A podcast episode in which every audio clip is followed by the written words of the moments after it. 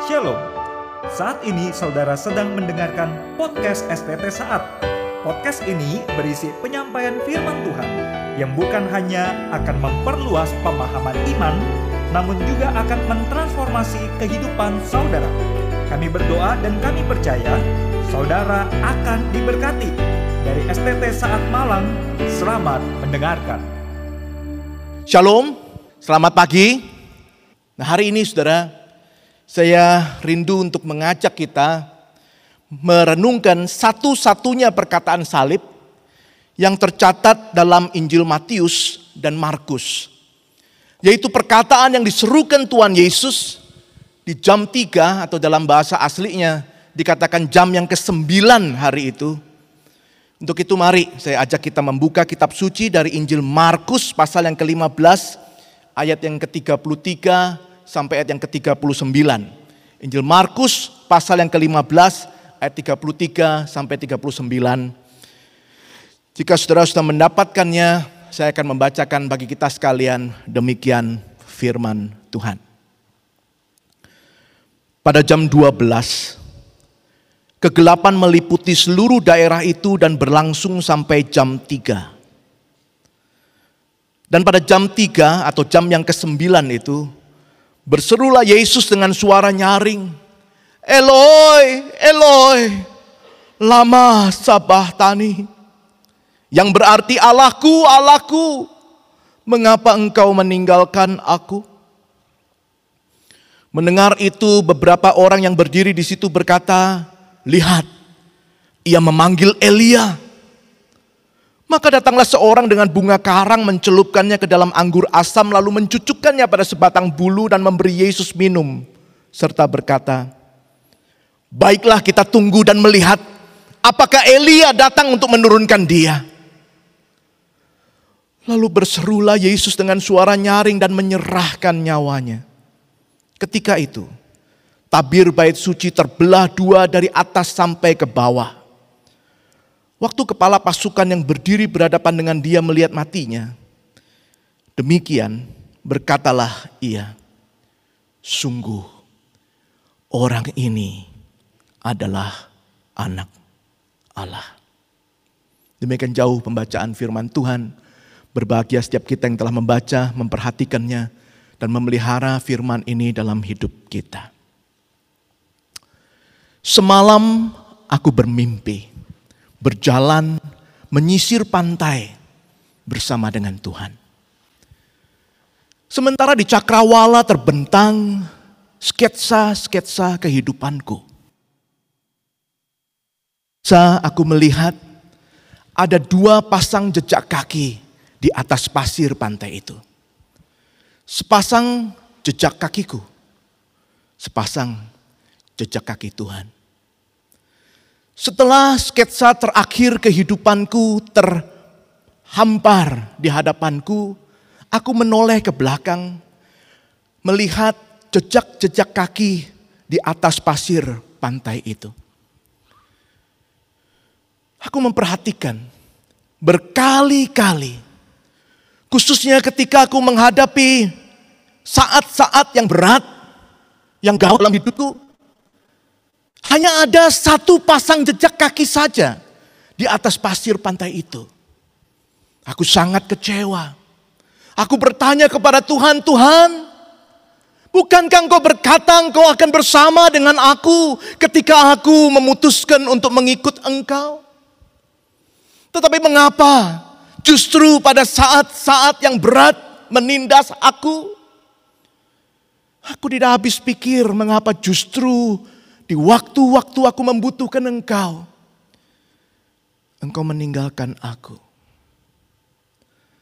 Tuhan menjawab berkata, Anakku, engkau sangat berharga bagiku. Aku mengasihi engkau. Ketika engkau melihat hanya sepasang jejak kaki di saat-saat yang berat, di saat-saat yang menekan, dalam hidupmu. Itu adalah karena aku sedang menggendong engkau. Jejak kaki kula yang terlihat di sana. Saudara saya percaya banyak dari kita yang pernah membaca, merenungkan, bahkan mendapat berkat dari sepenggal sajak yang baru saja saya bacakan itu. Sebuah sajak yang sangat terkenal sudah dijadikan berbagai jenis hiasan dinding, hiasan gelas, pembatas buku, dan lain-lain. Padahal sebenarnya saudara identitas pengarang yang sebenarnya dari sajak itu masih sulit untuk dipastikan. Saudara mengapa sajak ini bisa menjadi begitu terkenal? Saya percaya saudaraku sajak ini sudah menjadi penghiburan bahkan kekuatan bagi banyak orang. Sajak itu mengajak kita untuk mengingat Allah yang begitu peduli mengasihi kita anak-anaknya mengerti segala pergumulan kita, dan Ia tidak pernah meninggalkan kita. Ia adalah Allah yang menggendong kita di tengah segala pergumulan kita yang berat dan kelam. Sudah tentu kita mengaminkan itu bukan? Tetapi saudaraku pertanyaannya bagaimana kemudian kita mengerti kalimat Tuhan Yesus di atas kayu salib? Kalimat yang diucapkannya pada jam ke-9 di hari Jumat yang agung itu. Markus mencatat di ayat 33 dan 34 yang tadi kita baca, mulai dari jam 2, jam 12 maksudnya, kegelapan meliputi seluruh daerah itu sampai jam 3. Kira-kira jam 3 atau tadi saya katakan bahasa aslinya mengatakan jam yang ke-9, berserulah Yesus dengan suara nyaring, Eli, Eli, lama sabach tani. Saudara apa sebenarnya yang terjadi pada jam yang ke-9 itu? Apa maknanya bagi saudara dan saya hari ini? Saudara kasih Tuhan ada sebagian penafsir yang mengatakan sejalan dengan pesan dari sajak footprints in the sand sebenarnya pendapat mereka. Ini adalah sebuah gambaran dari perasaan yang dialami oleh Tuhan Yesus. Allah Bapa jelas bukan sedang meninggalkan dia. Tetapi itulah yang dirasakan oleh Tuhan Yesus di tengah penderitaannya. Allah tetap adalah Allah yang menyertai dia, mengasihi dia. Bahkan Allah sedang menggendong dia di dalam pergumulannya. Saudara Tuhan Yesus hari itu sedang mengalami pergumulan yang berat. Kalau saudara membaca dalam Injil Markus pasal yang ke-14, pasal yang ke-15, saudaraku, Serentetan penderitaan yang dialaminya, dikhianati oleh muridnya sendiri, disangkal oleh murid terdekatnya, ditinggalkan para muridnya, ditolak, bahkan ketika disandingkan dengan penjahat besar seperti Barabas, diolok, disiksa, bahkan disalibkan oleh ke, umat kepunyaannya sendiri. Maka perasaan ditinggalkan Allah itu terjadi pada saat di tengah pergumulan seperti ini dialaminya. Sebagian penafsir lain, saudaraku, mengatakan hal ini sebagai misteri keterpisahan Allah Tritunggal. Keterpisahan dari dua pribadi Allah di dalam naturnya yang tidak pernah terpisahkan. Momentum istimewa di kayu salib itu terjadi karena Yesus sedang menggantikan kita, saudara dan saya, manusia yang berdosa oleh sebab itulah Kristus mengalami hal yang tidak mungkin sebenarnya itu. Inilah yang disebut misteri ilahi itu. Beberapa ayat menekankan pandangan ini misalnya Yesaya 53 ayat yang keempat mengatakan penyakit kita lah yang ditanggungnya, dipukul dan ditindas Allah. Ayat ke-6 mengatakan Tuhan menimpakan kepadanya kejahatan kita sekalian. Ayat 10 Tuhan berkehendak meremukkan dia dengan kesakitan. Atau di dalam 2 Korintus 5 ayat 21. Dia yang tidak mengenal dosa telah dibuatnya menjadi dosa karena kita. Atau minggu lalu kita mendengar dari uraian Pak David. Saudaraku dalam Galatia 3 ayat 13 dikatakan Kristus telah menebus kita dari kutuk hukum Taurat dengan jalan menjadi kutuk karena kita terkutuklah orang yang digantung pada kayu salib. Saudara dengan gambaran tentang apa yang terjadi di jam yang ke-9 hari Jumat yang agung itu. Apa sebenarnya makna dari peristiwa tersebut? Saudara pada persiapan kita memperingati Jumat Agung 2022 ini. Saya rindu mengajak kita sekalian merenungkan tiga makna yang kita bisa pelajari, yang bisa kita renungkan bersama, refleksikan bersama sebelum kita kemudian menyambut Jumat Agung dua hari lagi. Saya mengajak kita merenungkan tiga pemaknaan tentang apa yang sebenarnya terjadi pada jam yang kesembilan hari itu. Sudah pada jam yang kesembilan itu, kita bersama melihat yang pertama saudaraku adalah tentang keseriusan dosa.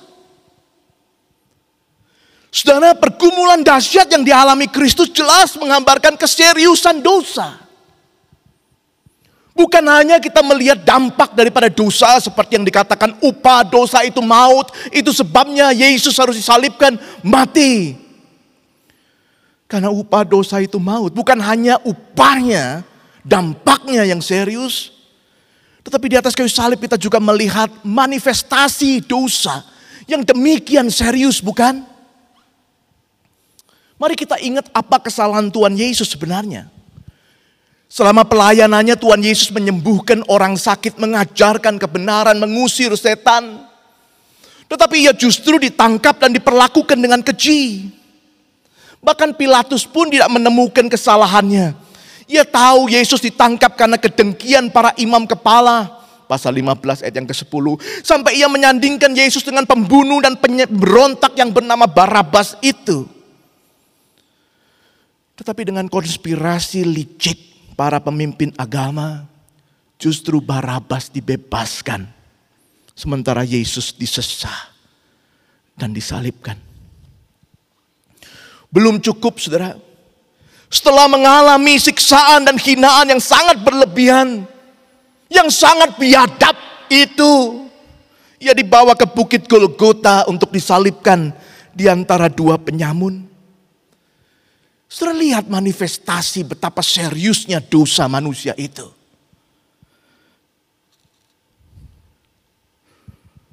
Manifestasi dosa dalam kebrutalan, kesadisan, kebebalan, kelicikan, kedengkian.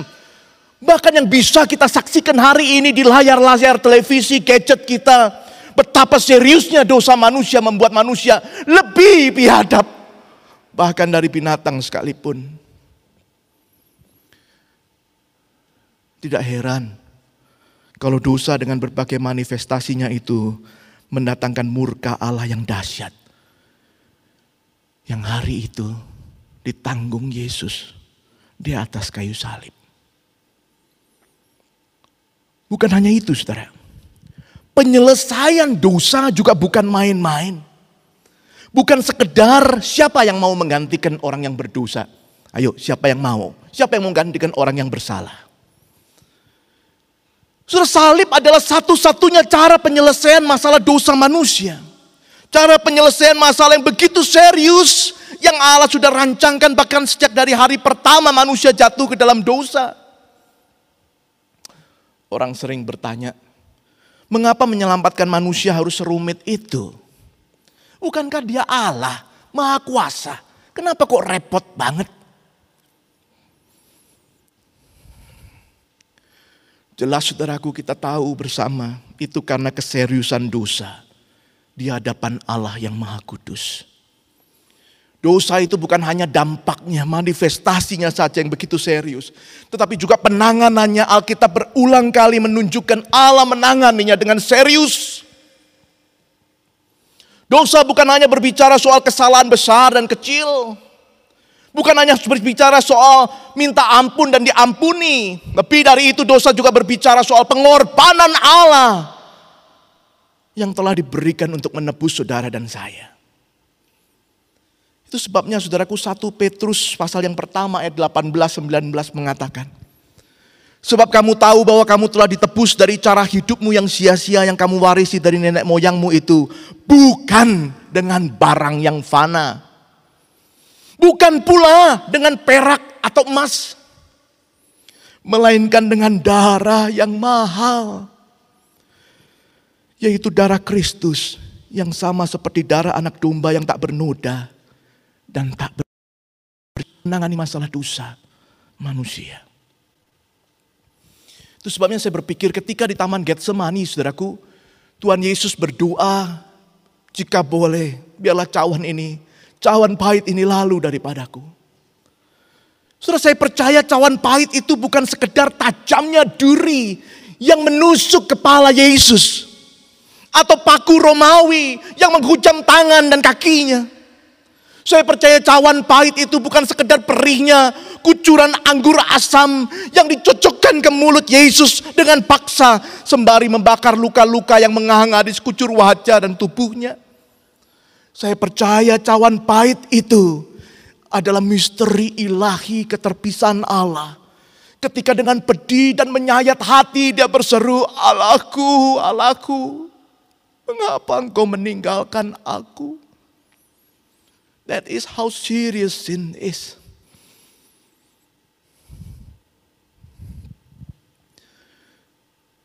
Betapa sering kita lupa, bahkan gak sadar dengan keseriusan dosa. Bagaimana dosa telah menyebabkan Kristus harus mengalami segala kepedihan dan penderitaan itu. Itu sebabnya saya berdoa kiranya doa Tuhan Yesus di atas kayu salib itu. Ketika Tuhan berdoa, Bapa ampunilah mereka-mereka tidak tahu apa yang mereka perbuat. Saya percaya doa itu saudara Bukan hanya sekedar doa bagi orang-orang yang ada di sekitar salib waktu itu yang menyalibkan dia. Dia bukan hanya berdoa bagi orang-orang itu karena mereka tidak tahu apa yang mereka perbuat. Tetapi Yesus juga berdoa bagi saudara dan saya. Bukankah kita juga sering tidak tahu apa yang kita perbuat? Maksudnya kita sering lupa. Bahkan kita sering abai bahwa setiap dosa yang kita lakukan itu Itulah yang telah membawa Yesus tergantung di kayu salib dan menanggung segalanya. Jikalau kita sungguh serius melihat keseriusan dosa, masihkah kita mungkin dengan mudah menggoyangkan jari telunjuk kita lalu mencari situs-situs gambar-gambar, film-film, klip-klip porno yang dikirimkan oleh kelompok WA dari teman-teman kita SMA. Kalau kita sungguh serius melihat dosa, masih mungkinkah kita dengan mudahnya membiarkan mata dan pikiran kita berimajinasi tentang seks? Padahal kita sedang menjalani panggilan sebagai seorang hamba Tuhan. Jikalau kita sungguh serius melihat dosa, apa mungkin kita masih berniat menipu? Supaya kita mendapat pengakuan dan lulus. Padahal kita tahu itu busuk di hadapan Tuhan. Jikalau kita sungguh serius melihat dosa, apa mungkin kita masih membiarkan hati kita ini menyimpan dendam, kebencian, kemarahan, kepahitan terhadap orang yang pernah melukai kita?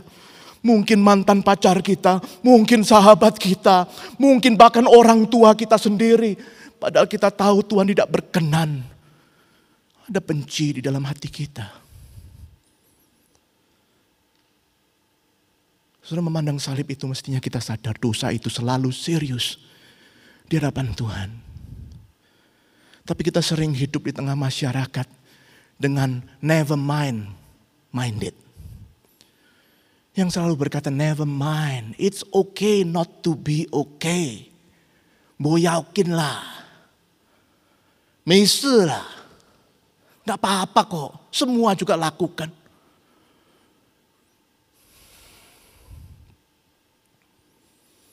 Saudara, sin is never okay. Ketika dosa sudah mengintip di depan pintu, kita harus segera sadar. Kembali kepada Tuhan. Kita harus segera tahu, mengaku kelemahan kita. Dan mengangkat kekuatan Tuhan, kuasa Tuhan. Supaya kita bisa terhindar dari dosa yang karenanya Yesus tergantung di kayu salib itu.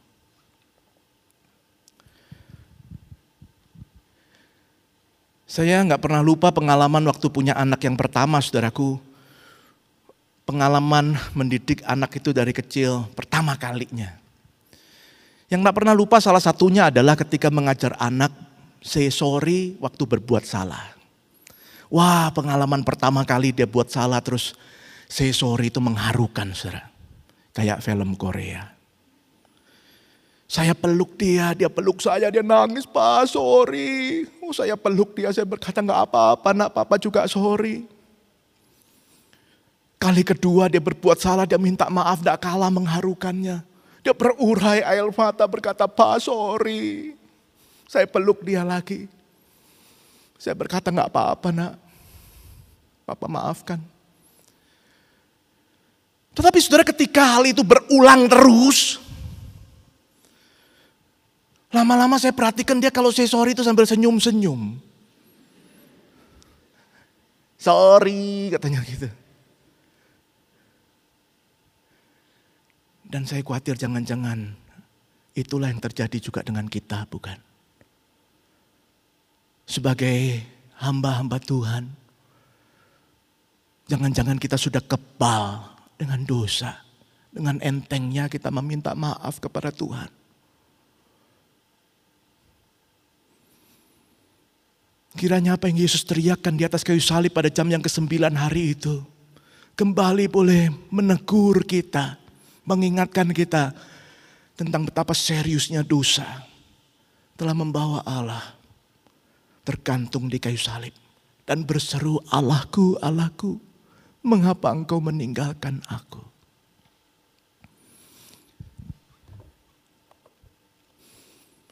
Saudara mari kita memeriksa hati di depan Tuhan Bahkan untuk dosa-dosa yang kita tidak tahu mengapa kita perbuat sekalipun. Yang kedua saudara, apa yang bisa kita pelajari dari teriakan Yesus di jam yang kesembilan hari itu. Yang kedua adalah keagungan kasih. Pergumulan dahsyat yang dialami Kristus jelas menggambarkan keagungan kasih Allah. Yang dari tadi kita nyanyikan bukan? Kita bertanya mengapa Yesus mau melakukan semua itu? Mengapa Yesus mau disalib? Mengapa ia mau tergantung di sana? Jelas bukan karena garang wajah serdadu-serdadu Romawi itu. Atau kuatnya paku Romawi. Kita tahu bersama jawabnya kasihnya. Ya karena kasihnya. Menarik sekali saudaraku kalau kita memperhatikan catatan di dalam bacaan kita tadi tentang tirai bait Allah yang terbelah pada waktu Yesus mati di jam yang ke-9 itu. Kalau saudara mengambil PB 1, saya mengajak kita membandingkan kata terbelah di situ. Torn dalam bahasa Inggrisnya. Dengan pasal 1 saudaraku, karena Markus menarik sekali memakai kata itu dua kali dan itu sangat spesial di dalam Injilnya. Dua kali saudara, yaitu di pasal 1 ketika Tuhan Yesus itu dibaptis oleh Yohanes Pembaptis, lalu Markus secara spesial, maksudnya secara berbeda dengan Injil sinoptik yang lain berkata langit itu terkoyak, torn. Kata yang sama yang dipakai oleh Markus menceritakan tentang tirai bait Allah yang terbelah itu. Penafsir mengatakan saudaraku itulah gambaran tentang kasih Allah. Kasih yang selalu digambarkan panjang sabar itu hari itu Ketika Injil mulai dideklarasikan, diproklamasikan itu. Allah itu tidak sabar ingin menyatakan kasihnya sampai langit dikoyakkan untuk menyatakan aku mengasihi dunia ini. Demikian juga di atas kayu salib, tirai itu terkoyak. Tuhan ingin mengatakan aku mengasihi engkau. Kasih Allah itu agung saudara. Dia nggak pernah menunda-nunda untuk menyelamatkan manusia yang berdosa in the fullness of time. Pada waktu yang Allah telah sediakan sebelumnya. Waktu yang paling tepat itu anak manusia itu datang, Mesias itu datang. Untuk mengorbankan dirinya menyelamatkan manusia yang berdosa. Bahkan di atas kayu salib itu gambaran kasih Allah itu. Yang sudah dari awal kehidupan Yesus dinyatakan itu. Kembali muncul bukan? Salah satu him favorit saya di KPPK itu adalah him nomor 119. Saudara ditulis oleh Ray Overholt. Him itu mengatakan atau mengutip dari Matius pasal yang ke-25. Yohanes Yesus mengatakan, tidakkah engkau percaya aku bisa mendatangkan ribuan malaikat untuk membebaskan aku dari saat-saat seperti ini. Saudara hari itu di jam yang ke-9 itu ketika orang-orang di bawah itu saudara mengolok-ngolok dia. Di atas, di langit. Saya membayangkan ada ribuan malaikat. Sedang bersiap-siap. Mereka seakan-akan berkata just one word Jesus. Just say that word. Dan kami akan menghanguskan orang-orang yang biadab itu. Yang tidak tahu diri itu. Pujian itu saudara, pujian nomor 119 itu mengatakan di bagian kurnya. Bukankah dia dapat memanggil ribuan malaikat. Lepaskan dia. Tapi tidak dilakukannya. Dia rela mati untuk saya. Mudah bagi dia untuk berkata hanguskan mereka. Orang-orang yang telah diberi kesempatan itu. Tetapi dia tidak melakukannya. Dia rela mati bagi saudara dan saya. Dan itu semua dilakukannya bahkan ketika manusia yang menyalibkan dia. Ada di bawah sana sedang menyalibkan dia.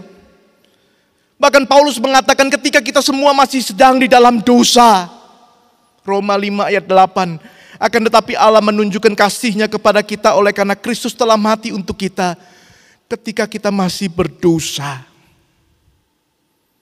Betapa agung kasihnya saudara.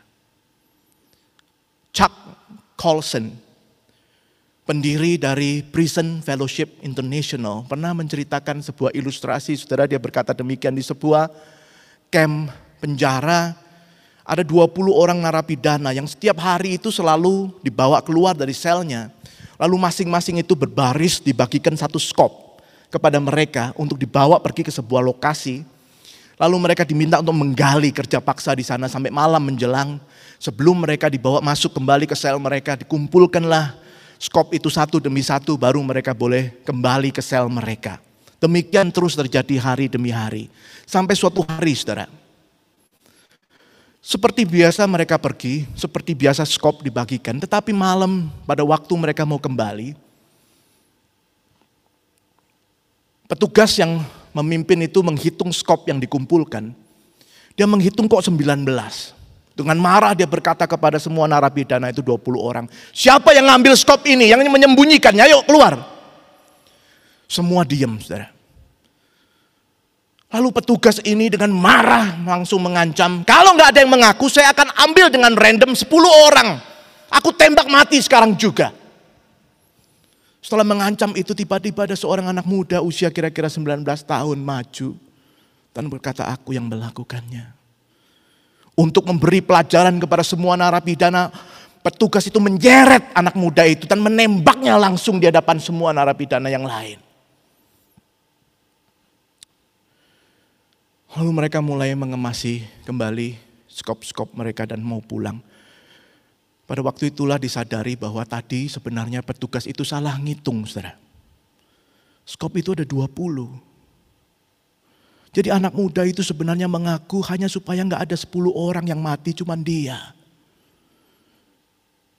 Ketika menyaksikan hal itu, teman-temannya semua terharu. Betapa agung kasihnya bukan? Dia berkorban supaya nggak 10 orang yang mati, dia yang mati.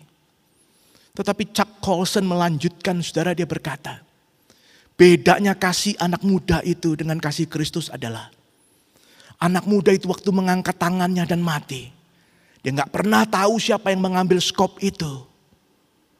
Dia pikir memang ada yang mengambil, tetapi nggak berani ngaku. Kalau nggak ngaku nanti 10 orang mati, oke aku menggantikan dia. Dia nggak pernah tahu siapa yang mengambil skop itu. Padahal nggak ada yang ngambil, saudara bukan? Tetapi Kristus pada waktu mati di kayu salib, dia tahu persis untuk siapa dia mati. Dia mati untuk manusia berdosa, untuk saudara, untuk saya. Untuk orang-orang yang begitu mudah ngomel, ngeluh ketika kita tidak mendapatkan fasilitas seperti yang kita inginkan. Untuk orang-orang yang begitu mudah bersungut-sungut ketika kita sakit sedikit, kita menghadapi kesulitan sedikit dan berkata engkau nggak peduli sama aku Tuhan. Dia tahu dia mati untuk saudara dan saya orang-orang yang sering kali gagal mengingkari tekad kita sendiri di hadapannya untuk melayani dia seumur hidup kita. Hanya karena kita putus cinta, ditolak orang. Saudara yang dikasih Tuhan. Kiranya keagungan kasih Kristus itu boleh sekali lagi membakar hati kita sekalian.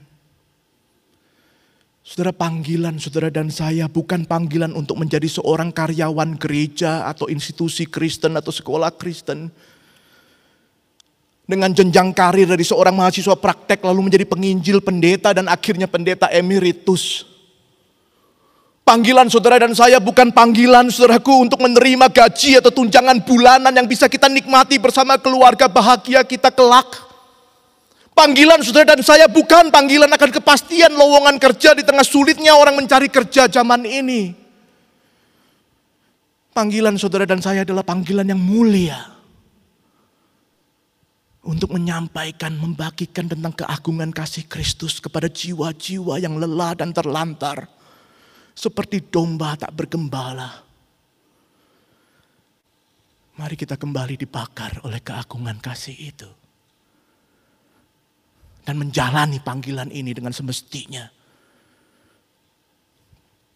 Yang terakhir, pada jam yang kesembilan itu, kita bisa melihat bukan hanya keseriusan dosa dan keagungan kasih Allah, tetapi juga kepastian iman. Saudara para penafsir secara umum, saya kira satu suara mengatakan bahwa perkataan Tuhan Yesus ini merupakan kutipan dari Mazmur nomor 22, Saudara.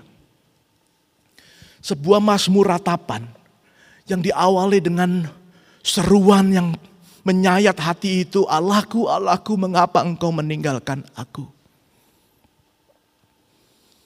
Tetapi kita bersama tahu bahwa teriakan Yesus di atas kayu salib itu pengorbanannya itu bukan sebuah kejadian yang tiba-tiba. Bukan sebuah kecelakaan saudaraku. Yesus jelas tahu untuk apa ia datang. Bahkan sejak dari perjanjian lama sudah dinubuatkan tentang apa yang akan dialaminya. Bahkan kematiannya, pengorbanannya di atas kayu salib. Dalam pelayanannya Tuhan Yesus juga berulang kali mengatakan kepada para muridnya. Anak manusia ini akan mati di salib. Jadi apa yang terjadi di kayu salib itu bukan sebuah akhir yang mengenaskan sebenarnya. Tetapi sebuah mission accomplished penggenapan rencana Allah yang dimenangkan oleh ketaatan anak Allah menanggung akibat dosa manusia di atas kayu salib. Apalagi setelah kita tahu bahwa Mazmur 22 itu awalnya memang adalah Mazmur ratapan. Tapi Mazmur itu berakhir dengan Mazmur pujian. Saudara di ayat yang ke-24 saya bacakan bagi kita sekalian. Saya baca mulai dari ayat yang ke-23 saudara. Aku akan memasyurkan namamu kepada saudara-saudaraku dan memuji-muji engkau di tengah-tengah jemaah. Tidak mungkin kan orang meratap berkata demikian. Kamu yang takut akan Tuhan, pujilah dia. Hai segenap anak cucu Yakub, muliakanlah dia dan gentara terhadap dia. Hai segenap anak cucu Israel. Sebab ia tidak memandang hina ataupun merasa jijik kesengsaraan orang yang tertindas. Dan ia tidak menyembunyikan wajahnya kepada orang itu. Ia mendengar ketika orang itu berteriak minta tolong kepadanya. Saudara saya percaya itu yang mau diajarkan sang rabi agung itu di atas kayu salib. Selama pelayanannya ia mengajar di mana-mana, di atas bukit, di dataran Datar saudaraku, di atas perahu, di rumah ibadah. Hari itu dia mengajar di atas kayu salib. Salah satu ajarannya dia mau berkata, apa yang aku alami ini, engkau juga akan mengalaminya. Setiap kali engkau mengalaminya, rasa sendiri, rasa berat, merasa gelisah di tengah-tengah pergumulan yang menekan, ingatlah aku juga mengalaminya dan belajarlah apa yang aku lakukan. Aku tidak lari dari Allah, aku datang kepada Allah. Allahku, Allahku, mengapa engkau meninggalkan aku? Jika kita lihat keseluruhan Mazmur 22 kita tahu itu bukan teriakan meninggalkan Allah. Tapi teriakan datang kepada Allah minta tolong itu sebabnya Mazmur itu diakhiri dengan pujian. Saudara itulah teladan Kristus bagi saudara dan saya hamba-hambanya. Dia ingin mengatakan ketika engkau mengalami pergumulan berat yang menekanmu. Never run from the Lord but run to him. Larilah kepadanya. Dia adalah Allah yang gak sabar untuk memelukmu. Seperti Bapa yang berlari mendapati anaknya yang pulang. Setelah hilang itu. Saudara yang dikasih Tuhan. Apa yang menjadi pergumulanmu hari ini? Yesus yang mati bagi segala dosa kita itu memberikan teladan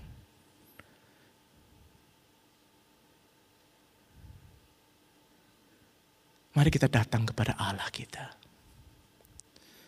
Saya bertobat menerima Tuhan ketika saya SMA 1 naik SMA 2.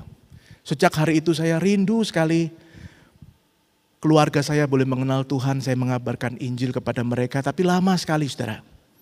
Sampai akhirnya Tuhan memanggil saya untuk menjadi hamba Tuhan, saya sekolah di sekolah Alkitab. Tidak ada satupun dari keluarga saya yang sudah menerima Tuhan. Tapi suatu hari mama saya almarhum mama saya itu berkata kepada saya. Dia mau dibaptis. Saya bertanya dengan serius, kenapa ma? Apa yang terjadi? Lalu dia menceritakan pengalamannya. Saudaraku hari itu dia di tengah pergumulan yang berat. Hari itu dia berkata dia ada konflik dengan papa saya. Hari itu dia ada pergumulan yang sangat berat dalam hidupnya. Dan papanya, kakek saya saudaraku sedang dirawat di rumah sakit dengan keadaan kritis. Di dalam pergumulannya itulah, di halaman rumah sakit itu dia melihat satu patung Tuhan Yesus yang sedang tersalib. Dan di hadapan patung itu dia menangis. Dia yang tidak kenal Tuhan itu menangis dan berkata, kok ada orang yang menderita seperti ini? Mama saya berkata kepada saya hari itu mama tahu ada Tuhan yang mengerti bahasa air mata. Yang tahu pergumulan mama katanya. Saudara kalau hari itu mama saya itu sudah begitu terhibur bahkan kemudian percaya Tuhan hanya karena tahu ada Allah yang mengalami seperti apa yang dia alami dan mengerti bahasanya. Bukankah kita lebih lagi karena kita melihat teladan Kristus. Dia bukan sekedar mati tergantung di sana. Tapi dia memberikan teladan apa yang mestinya seorang hamba Tuhan lakukan di tengah pergumulannya, di tengah kesulitannya, di tengah penderitaannya sekalipun. Yaitu datang kepada Bapa Allah di surga. Untuk mendapatkan kembali kekuatan penyegaran daripadanya. Karena itu saudaraku, di tengah segala pergumulanmu hari ini, di akhir semester yang tidak mudah ini, Mari kita datang kembali kepada Tuhan untuk disegarkan kembali oleh kasih yang di Golgota itu. Saudara baru saja mendengarkan firman Tuhan yang kami percaya akan menumbuhkan iman saudara. Sampai jumpa pada podcast STT saat berikutnya. Tuhan memberkati.